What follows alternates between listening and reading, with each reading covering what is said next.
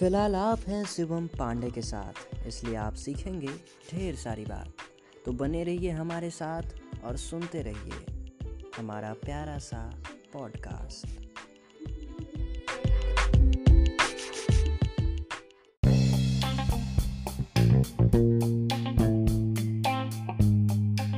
नमस्कार, आदाब सत आप सुन रहे हैं पॉडकास्ट मेरे यानी शिवम पांडे के साथ। आज के इस एपिसोड में हम बात करने वाले हैं ब्लू लाइट्स की। आखिर क्या स्पेशल है इस ब्लू लाइट में कि हम आज ब्लू लाइट पर एक एपिसोड लेकर आए हैं।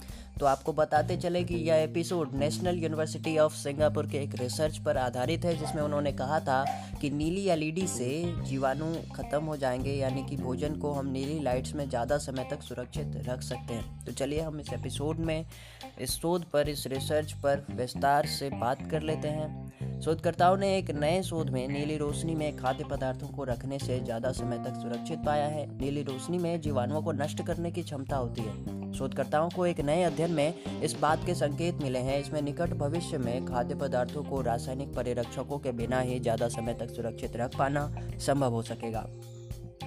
नेशनल यूनिवर्सिटी ऑफ़ सिंगापुर के शोधकर्ताओं के एक दल ने पाया था कि नीली एलईडी की रोशनी खाद्य पदार्थों को किसी परिरक्षक के समान ही जीवाणुओं से सुरक्षित रखने में कारगर है।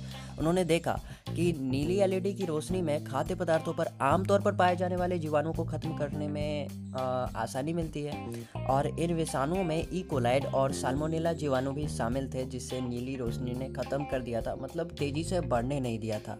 उनका जो डेवलपमेंट है उसे ही वो रोक देते हैं। अब शोधकर्ताओं के अनुसार यह रोशनी ठंडे तापमान में रखे गए खाद्य पदार्थों पर सबसे अधिक प्रभावी होती है। नीली एलईडी की बैक्टीरिया रोधी क्षमता के लिए 4 डिग्री से 15 डिग्री सेल्सियस तापमान उपयुक्त है। यह अम्लीय स्थिति वाले खाद्य पदार्थों पर भी काफ़ी कारगर है। मशूलन, ताज़ा छिले फलों की सतह से यह बैक्टीरिया को दूर रखता है। नीली एलईडी की क्षमता को फ्रिज के साथ जोड़कर इस्तेमाल करने पर फल सब्ज़ी और मांस मछली के सामान्य परिरक्षकों की छुट्टी हो सकती है। उन्होंने कहा कि जीवाणु कोशिकाओं में रोशनी के प्रति संवेदनशील यौगिक मौजूद होते हैं।